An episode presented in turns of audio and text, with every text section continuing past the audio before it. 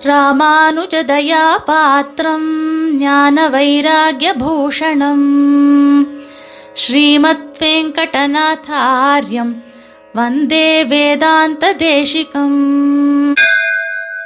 ஸ்ரீமதே ராமானுஜாய நமகா தேசிக அடியார்களுக்கு சுப்பிரபாதம் இந்த வாரம் தேசிகனுடைய திருநாம வைபவத்திலே நாம் அனுபவிக்க இருக்கக்கூடிய திருநாமம் சென்ற வாரம் சுவாமி தேசிகன் விஷயமாக நாம் அனுபவித்த திருநாமத்தின் தொடர்ச்சியாக இந்த வாரமும் ராகவாபியுதய உத்கிருஷ்ட யாதவாபியுதய பிரதஹா என்கிற திருநாமத்தை நாம் அனுபவிக்கலாம்.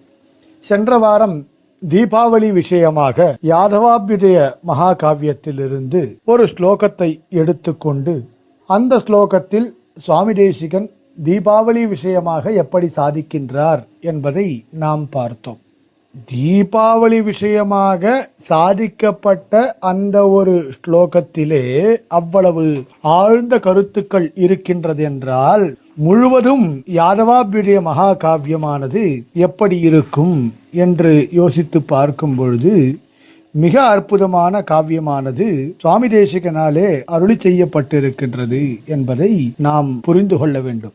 இந்த திருநாமத்தினுடைய பொருள் ராகவாபியுதய உத்கிருஷ்ட யாதவாபியுதய பிரதகா ராகவாபியுதயம் என்று ஒரு மகாகாவியம்.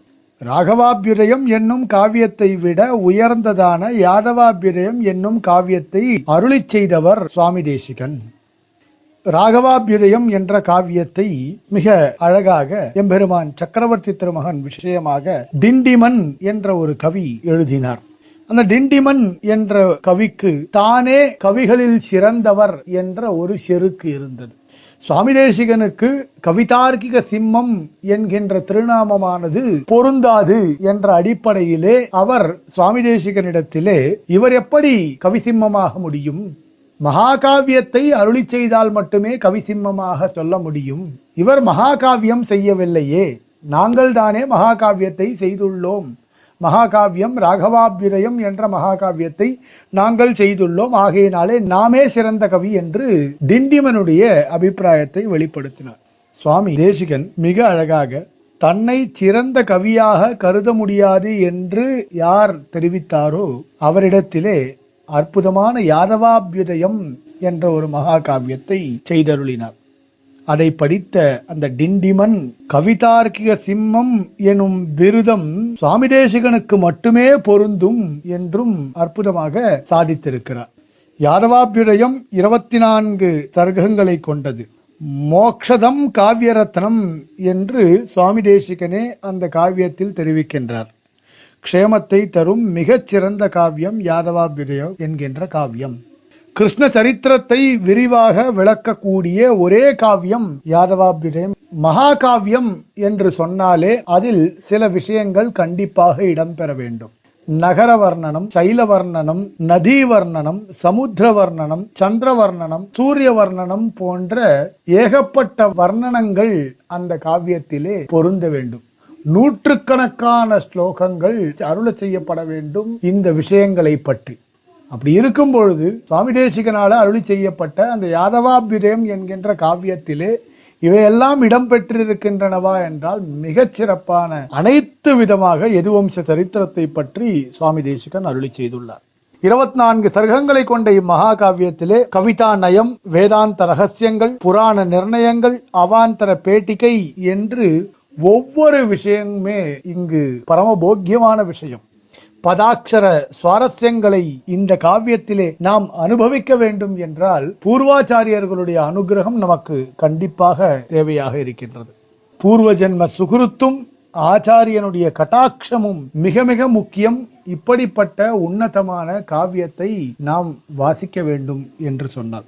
இதை இப்படிப்பட்ட ஒரு காவிய ரத்னத்தை எழுதியவர் சாட்சாத் பகவான் என்றே தெரிவிக்கிறார். இந்த டிண்டிமன் என்ற கவி அவர் சாதித்த விஷயத்தை பார்த்தா சுவாமி தேசிகனை பத்தி பெருமையா பேசும் பொழுது சுவாமி தேசிகன் திருநாமத்தை குறிப்பிடாமல் வேதே சஞ்சாத கேதே முனிஜன வச்சனே பிராப்த நித்யாவமானே சங்கீர்ணே சர்வவர்ணே சதி ததனுகுணே நிஷ்பிரமானே புராணே मायावादे समोदे कलिकलुषवशा शून्यवादे विवादे धर्मत्राणाय यो भूत् सजयति भगवान् विष्णुघण्टावतारः सजयति भगवान् विष्णुघण्टावतारः பகவான் விஷ்ணு கண்டாவதாரா என்றே குறிப்பிட்டுள்ளார் டிண்டிமன் என்ற கவி ஏனென்றால் இந்த காவியத்தை இயற்றியவர் சாக்ஷாத் பகவானாக இருக்க முடியும் ஒரு மனிதனாலே இப்படிப்பட்ட உயர்ந்ததொரு காவியத்தை செய்ய முடியாது என்பதுதான்.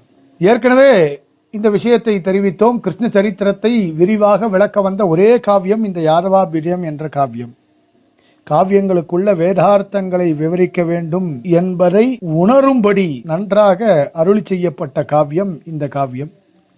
இதர புருஷர்களையும் இதர புருஷார்த்தங்களையும் பற்றி பேசாமல் எம்பெருமான் கிருஷ்ணனை பற்றியே பேசும் மிகச்சிறந்த காவியம் யாதவா விஜயம் என்கின்ற காவியம். கவி சிரேஷ்டர் சுவாமி தேசிகன் படைத்த ஒரு அற்புதமான கிருதி இந்த யாதவா விஜயம் என்ற காவியம். காளிதாசனுடைய கவிதைகளையும் விஞ்சும்படியான ஒரு சொற்சுவை பொருட்சுவை இவையெல்லாம் இருக்கக்கூடிய காவியம் இந்த யாதவா விஜயம் என்கின்ற காவியம். காவியம் முழுக்க பார்த்தால் ஒவ்வொரு பதத்திலையும் எண்ண முடியாத ரீதியில எண்ணற்ற பாவங்கள் இங்க பொருந்தி இருக்கின்றன.